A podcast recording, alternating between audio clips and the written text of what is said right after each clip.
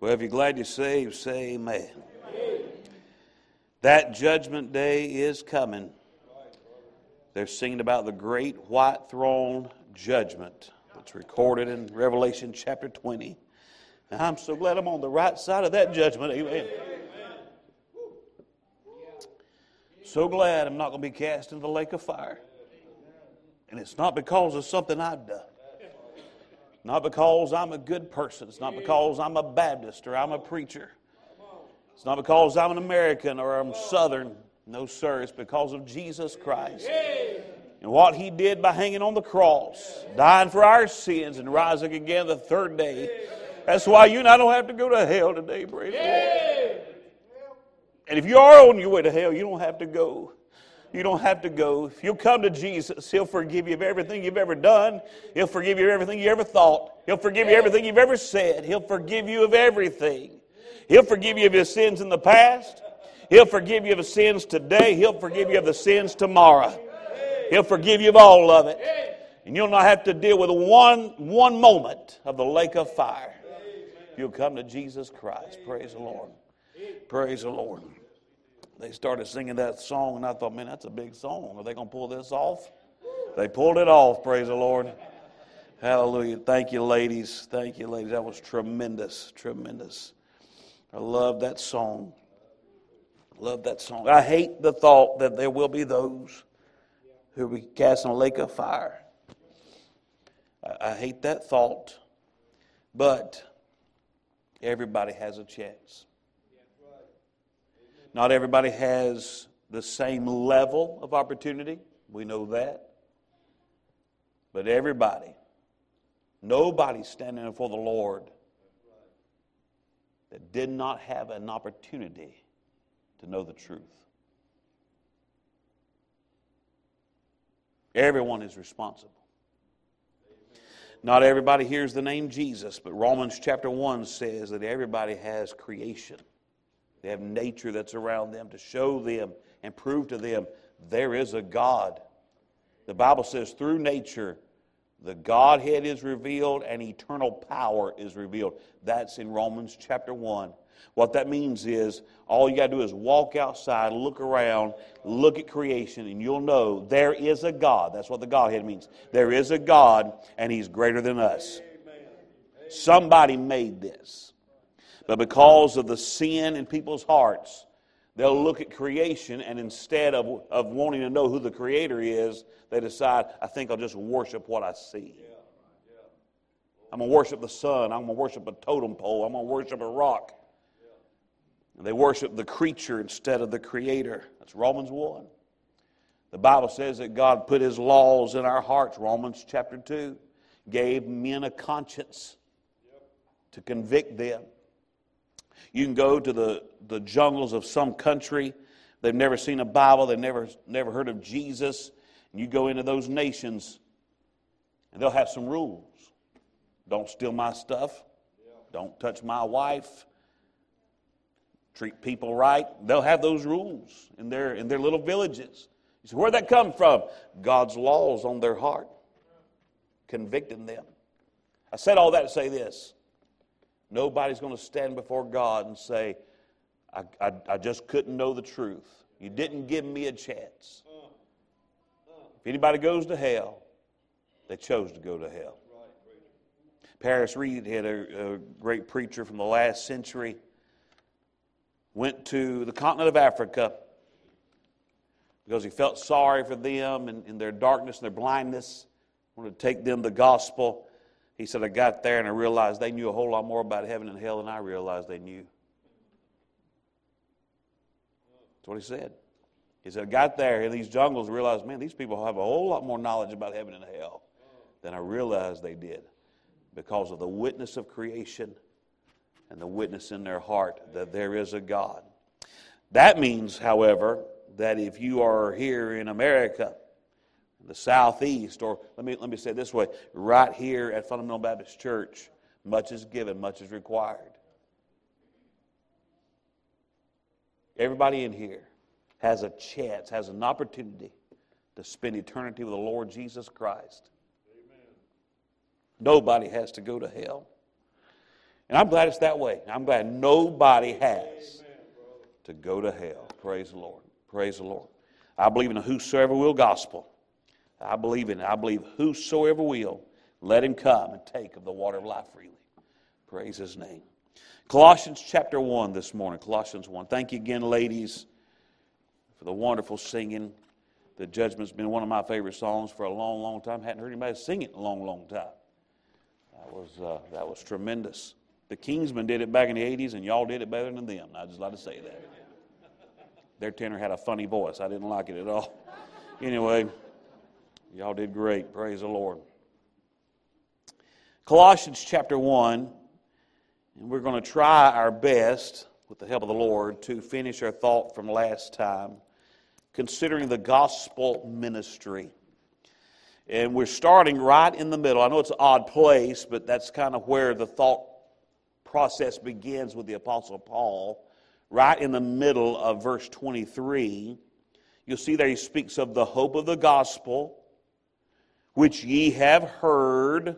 He's talking to the church at Colossae. You've heard the gospel, and which was preached to every creature which is under heaven. What what an accomplishment. I scratched my head over that.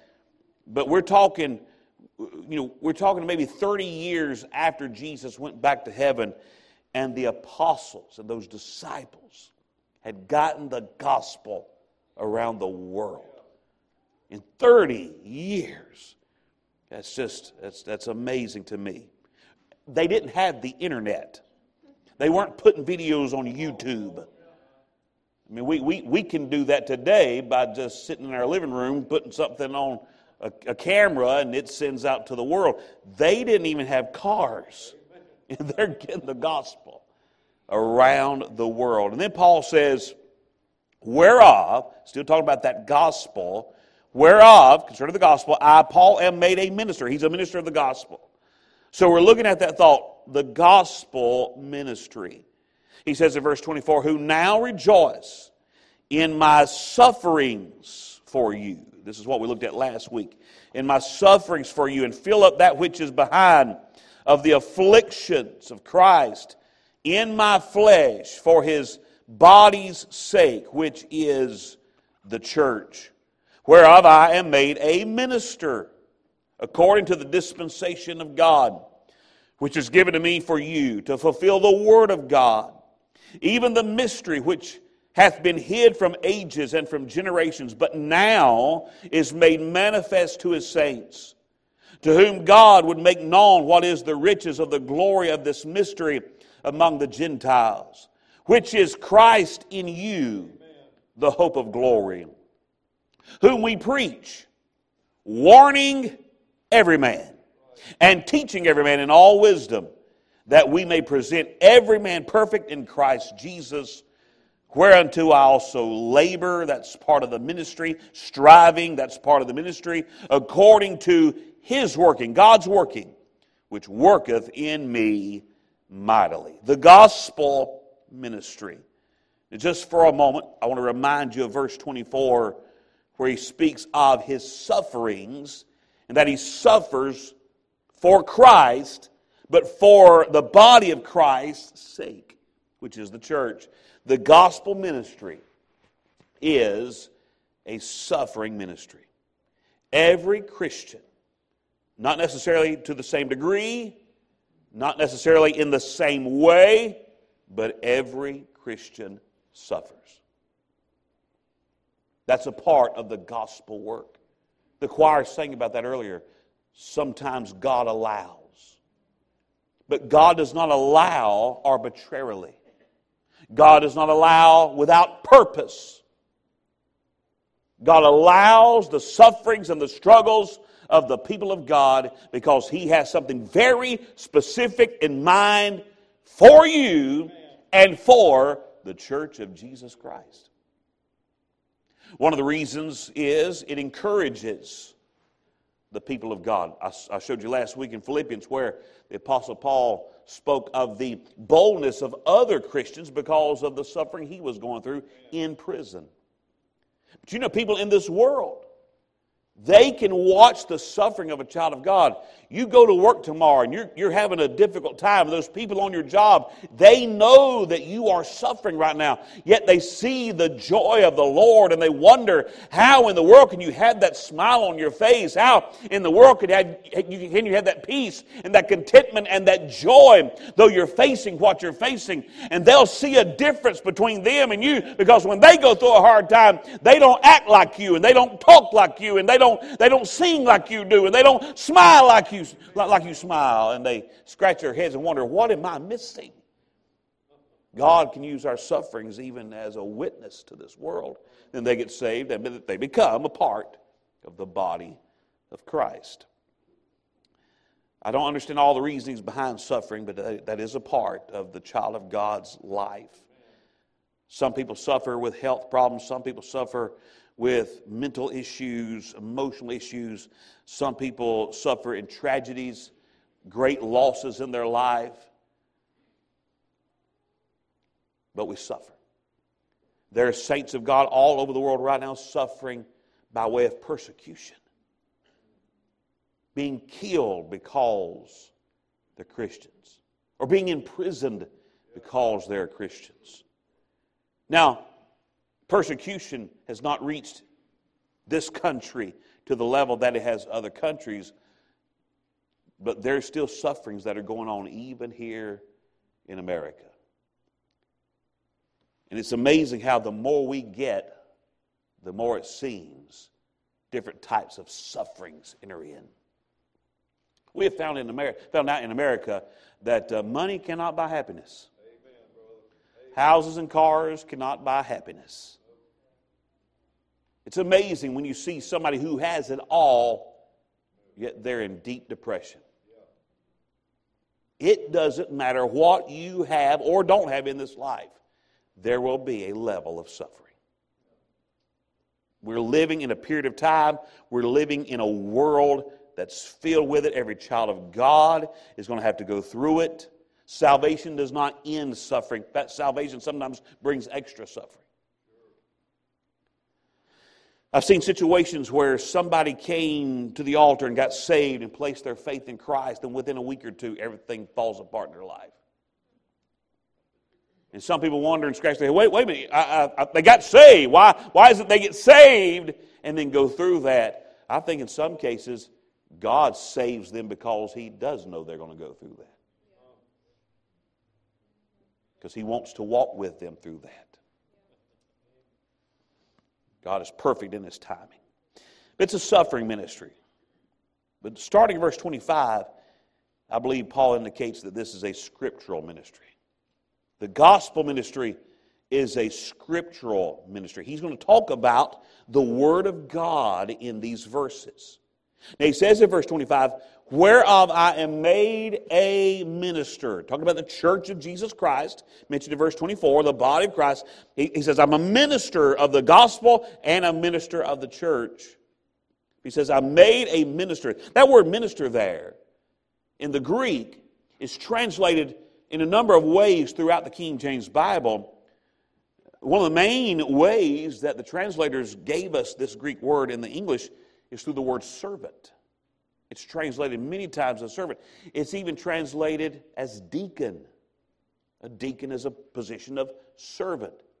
He's talking about being a servant to people.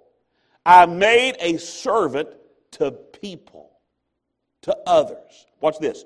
According to the dispensation of God, which is given to me for you. Notice it's for you. Remember, the suffering, he said, I'm suffering for you. And here he says, I'm a minister according to the dispensation of God, which is given to me for you. And that phrase, dispensation of God, there, he's not talking about the period of time in which we live. He's talking about what was dispensed to him. He's talking about a stewardship that God had given to him for others we can say it this way every one of us have been dispensed of God. God has given to us a particular job to do. God has not called you to live for you. God's called you primarily, primarily to live for Jesus Christ, secondarily for everybody else. Anna came to me this morning and said, Did you hear about there's an old actor, an old comedian named Jim Carrey? said, Did you hear about him talking about Jesus or something? I said, I had not heard about that. I was hoping to hear about Jim Carrey getting saved and coming to Christ. So I pulled it up. And I'm listening to Jim Carrey. He, he has not gotten saved. And what he was saying was, he said he doesn't even know if Jesus ever really existed or not. He, he started with that. He was, he was talking about Jesus and his concept of Jesus is what he was talking about. But At the end of the video, he was given a speech somewhere, and he said, You know what the meaning of life is? And he, he being a comedian, everybody kind of just started chuckling. Jim Carrey going to tell us the meaning of life. You know what the meaning of life is? And they all, yeah, yeah, we want to know. And here's what he said He said, Love yourself. Love yourself. That's what the meaning of life is. Love yourself. The first verses that came to my mind was 2 Timothy 3 1, where in the last days perilous times shall come, men shall be lovers of themselves. If you don't believe we are there, pull up Facebook.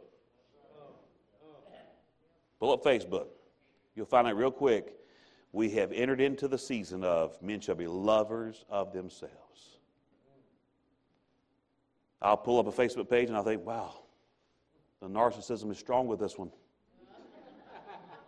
Yeah. It's amazing. It's amazing. But life is not about loving yourself. In fact, Jesus said you're to love others as you love yourself. We already love ourselves. We don't need any help. We don't need any instruction. I don't need a manual to tell me how to love me. Figured it out when I was born. January 8, 1974, I discovered America and fell in love with joy. Been loving me ever since, and you've been doing the same thing. We love us some us. We do. That's not the meaning of life, that's the problem of life. That's why we sin against God. We love our way more than we love His way. It's about us. But when you read the scriptures, you find that God wants us to be gospel ministers. And we're not talking about just simply a full time position of pastor or evangelist. We're talking about people who are living for Christ first and others second. Paul says, I'm doing this for you. I'm suffering for you and I'm ministering for you. That is the dispensation of God that's been given to us. God has given you a stewardship live for me and live for others. What's that old cliche, that old acrostic? Joy, J O Y. Jesus first, others second, yourself last. And you'll have joy. When you get that mixed up, you have yaj. Who knows what that is? It's messed up, is what that is. But most people are living in yodge instead of joy. You want joy, but Jesus first and others second. But he says this is to fulfill the Word of God. God has said it. Now he wants it accomplished. Now, in particular, for Paul, he says in verse 26, he says, even the mystery, this is what God had given him to do for others. Even the mystery which hath been hid from ages and from generations, talking about in past time, but now, at this time, is made manifest to his saints. That word mystery is an interesting word. It's not talking about the way we use mystery, like a, a, mystery novel, trying to solve a puzzle. It's a mystery.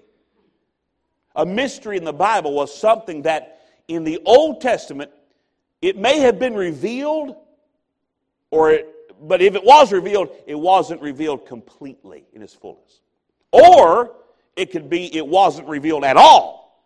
But now in the New Testament, what was partially revealed or not revealed at all in the Old Testament is now completely revealed to us in the New Testament. That's a mystery. And Paul says, God has given me the enabling to teach on the mysteries. God gave the Apostle Paul special revelation about the truths that God wanted us to have in the New Testament that was not revealed completely in the Old Testament. And just in case uh, you're scratching your head wondering if that's really how I should explain that or that's the actual definition of mystery, go to, go to Ephesians chapter 3 real quickly. Let me show you that that's exactly what Paul is doing. He's revealing things that were not completely revealed, or maybe not even revealed at all in the Old Testament. Now, in the book of Ephesians, remember, Ephesians was written around the same time as Colossians. Ephesians, Philippians, Colossians, and Philemon were all written while Paul was in prison. If you go to Acts chapter 28, the last two verses, it talks about two years that the Apostle Paul was in a hired house prison. Right there beside the palace of Caesar, there in Rome. And he was in that hired house for two years. And during that two year period of time, he wrote letters to the book of Ephesians, uh, to the church at, uh, at Ephesus, I should say, the, the book of Ephesians, and to the Philippians and to the Colossians. And Philemon, which was also where the church at Colossae met, at Philemon's house. Said all that to say this you're going to see some similarities between Ephesians and Colossians written during the same period of time. He was in the same place, and the Holy Spirit's inspiring these things in him, bringing these things out of him, and now he's giving them to these churches. In Ephesians 3, verse 1, for this cause I, Paul, the prisoner of Jesus Christ for you. He's, he's a prisoner of Jesus Christ for you. There's that ministry again. For you Gentiles. If you've heard of the dispensation of the grace of God, which is given me to you Anything God gives us is to do something for somebody else. God doesn't just simply give for us to hoard. We're to be conduits, we're to be channels of blessing. God gives, and we give to others. Well, Paul says, God has given me a dispensation of the grace of God, and I'm giving it to you. Verse 3 How that by revelation, Jesus Christ revealed this to him he made known unto me the mystery. As I wrote afore in few words, whereby when you read, you may understand my knowledge in the mystery of Christ. There were things in the Old Testament that were revealed about Christ, but we didn't understand all of it until you get to the New Testament. Look what it says in verse 5. Here is the definition of a mystery. Verse 5. Which in other ages was not made known unto the sons of men Here's the key. As it is now revealed. It may have been revealed, but not as it is now revealed in the church age. It's now revealed unto his holy apostles and prophets by the Spirit. So, the Old Testament, there were things that were revealed, but today they're revealed in, their, in its completeness, in its fullness. I'm going somewhere with this. Look at verse number six. He talks about one of the aspects of these mysteries that the Gentiles should be fellow heirs. Speaking of fellow heirs with the nation of Israel, with the Jewish people. That the Gentiles should be fellow heirs and of the same body, the body of Christ, and partakers of his promise in Christ by the gospel, whereof I was made a minister. Does, does not this sound just like Colossians? Whereof I was made a minister according to the gift of the grace of God given unto me by the effectual working of his power. In the Old Testament, you knew the Jews were going to get saved, and they knew the Gentiles were going to get saved. But what was not revealed was God was going to put them all in one body called the church. That was a mystery they did not see in the Old Testament. So today, if you get saved, whether you're Jew or Gentile, if you get saved today, you don't become a part of a physical nation or, or, or, something of that nature. You're not a part of a physical bloodline. No, you become a part of the church. In Ephesians 2, that middle wall of partition that divided the Jews and the Gentiles has been taken down, and now we're put together. We made, we're made one new man, according to Ephesians 2. We're the church, the body of Christ. And that was a mystery. They didn't see the church in the Old Testament. They didn't understand the body of Christ. in the Old Testament. But today, we do. Think about this. When Moses and Abraham and Isaiah and David and all those great men were on this planet, you have more Bible knowledge about the things of God concerning the church and the workings of Christ than they did because of the time period in which you live today. The mysteries are not mysteries anymore, they've been revealed to us. So go back to Colossians. He says, verse 26, even the mystery which hath been hid from ages and from generations, but now is made manifest to his saints, to whom God would make known what is the riches, that, that means the overabundance of God, of the glory, that's the overwhelming radiance of God, of this mystery among the Gentiles. We're in a better covenant today, by the way. We see more glory, we see more of the riches than they did, in the Old Testament because Christ has accomplished everything in his death, burial, and resurrection. In the Old Testament, they were before the death, burial, and resurrection. You and I are after the death, burial, and resurrection. We're under a better covenant. We have better things today. We have more revelation. He talks about the riches and the glory of this mystery. Watch this. Among the Gentiles we knew the Jews would have a great blessing. But what they did not understand is how, how the Gentiles were going to get in on this. A Gentile, by the way, just in case you're not, you're not aware of this, that's someone who's not a Jew. A Gentile is a non Jew. We all knew, they all knew the Jews were going to have particular blessings. And they knew the Gentiles were going to get saved. They just didn't realize you couldn't tell the difference between them in the New Testament.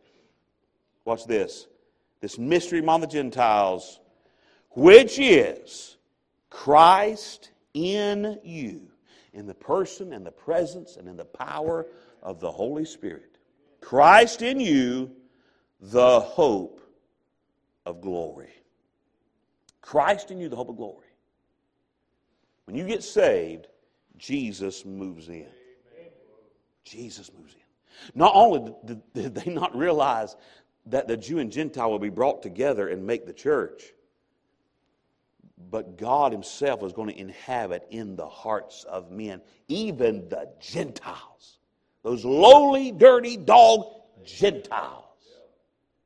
In Acts chapter 2, well, that's not a surprise. The Holy Spirit comes down and fills the, the 120 in the upper room, and 3,000 Jews get saved and are baptized. That's not a shocker. But what was surprising was Acts 10. In Acts 10, an Italian named Cornelius, he gets saved, and his servants get saved, and his family gets saved. They're a bunch of Gentiles. And Peter said, What happened to Cornelius looked like what happened to us. What happened to these Gentiles is what happened to us. You say, What's the big deal? The big deal is we Gentiles got in on what God was doing. We're not aliens anymore. We're not strangers anymore. We're brought nigh by the blood of Jesus Christ. Christ in you, the hope of glory. In chapter 1 here in Colossians, look at verse 19. For it pleased the Father that in him, in Christ, should all fullness dwell. Y'all see that? That means everything that comes with God comes with Christ. Look at chapter 2 in verse 9, real quickly. Look at chapter 2, verse 9. For in him, in Jesus, dwelleth all the fullness of the Godhead bodily. In Christ is everything that has anything to do with God. And all of him moves into us when we get saved. That means the fullness of God moved into you the day you got saved. That's why in Ephesians 1, verse number 3, he had blessed us with all spiritual blessings in heavenly places in Christ Jesus. When you got Jesus, you got everything, friend. There's nothing left to be added. You don't need anything else when you get Jesus Christ. And Paul says, all of this is the fulfillment of the Word of God. So when we take the gospel to a lost and dying world, we pass out tracts, we'll tell others about Christ, we see somebody get saved. What you're doing is you're taking this mystery that was not known in the Old Testament, but you're sharing it now with those around us. Now, you may not use the word mystery, you may not go into these theological details. But you give them the gospel, the simple gospel of Jesus Christ. And when that person bows their head and says, Lord, I, I trust you as my Savior, please save me. You know what happens? This mystery moves in.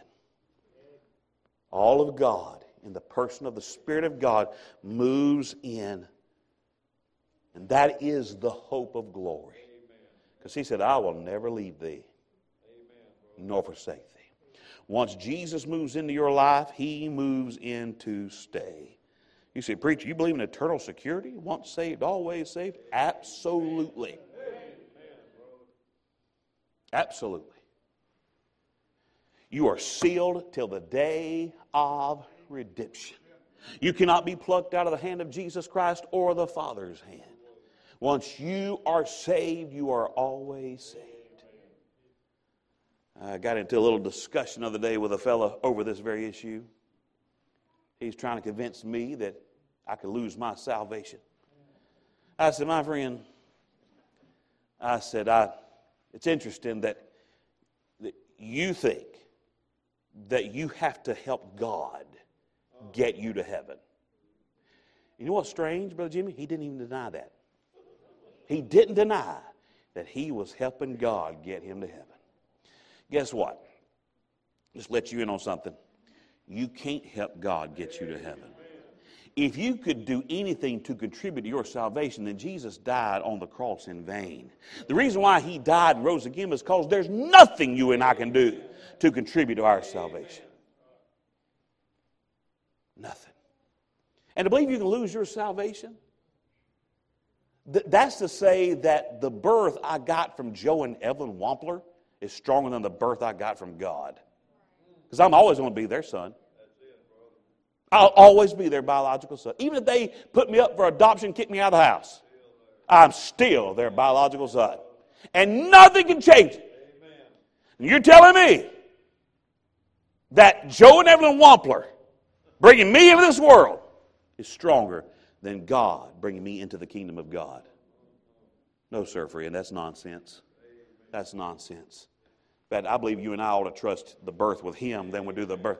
I'm, ha- I'm having to just trust Mama that it happened. I don't remember it at all.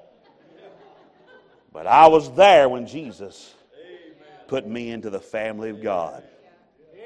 Praise the Lord. I, I remember that explicitly. Give one more thought and I'm going to wrap this up. The gospel ministry, it's a suffering ministry. That's difficult, but it's part of the Christian experience. It's a scriptural ministry. What God wants us to do is fulfill the Word of God in the church and others' lives. But it's also a soul winning ministry. It's a soul winning ministry. He says in verse 28, whom we preach. He finishes verse number 27 talking about Christ in you. And he says, This is, this is who we preach. We preach Jesus.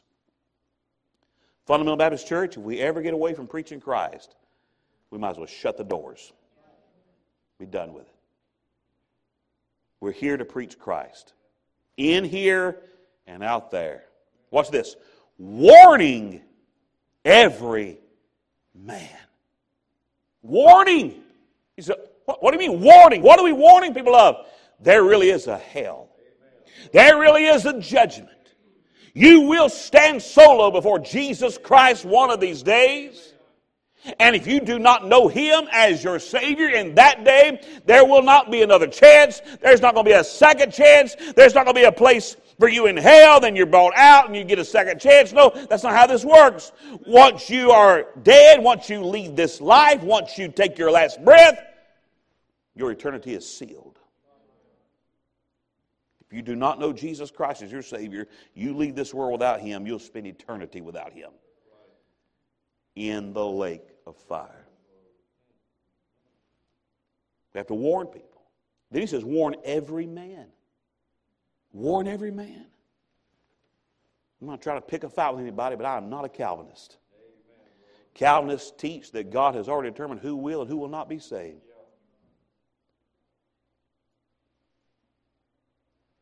So, in their system, technically speaking, you could give the gospel to the wrong person. They could tell somebody about Jesus saving them, and that person's not chosen, not elect, They're essentially, God's saying, I want you to go and lie to people in the Calvinist system.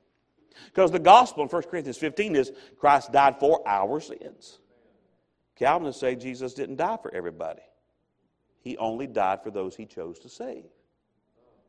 So if I tell everybody Christ died for our sins, and I say that to somebody that Jesus did not die for, I'm lying. In the Calvinist system, you're forced to tell somebody a lie. But in a scriptural system, you don't have to lie to anybody. Christ died for our sins. He died for everybody's sins.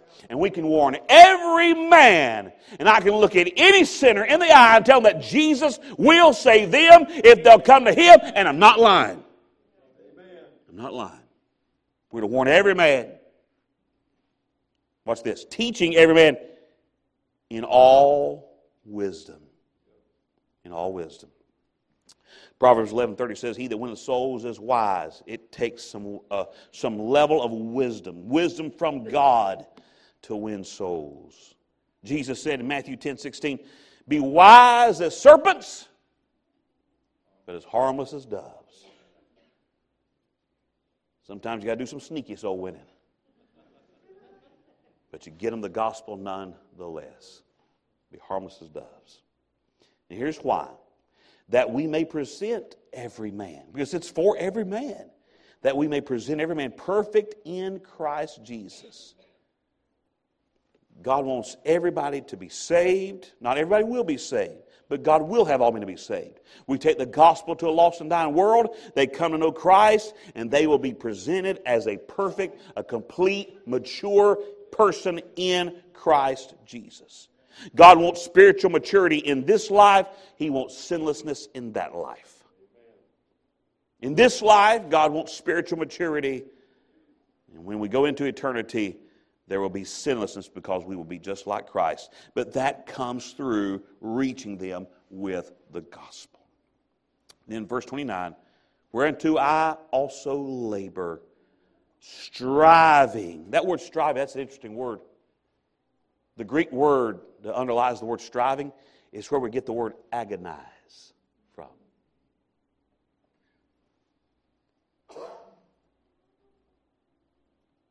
When's the last time we agonized over a soul? We were brokenhearted over someone going to hell.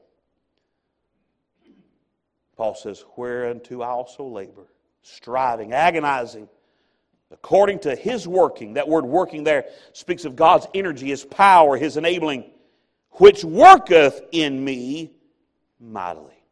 In other words, God is working in me to work out the gospel of Jesus Christ, strengthening me, enabling me to tell others. It could be you're here today and you, you want to be a witness, you want to tell others about Christ, you want to pass out tracts, but there's this lack of boldness and maybe some fearfulness.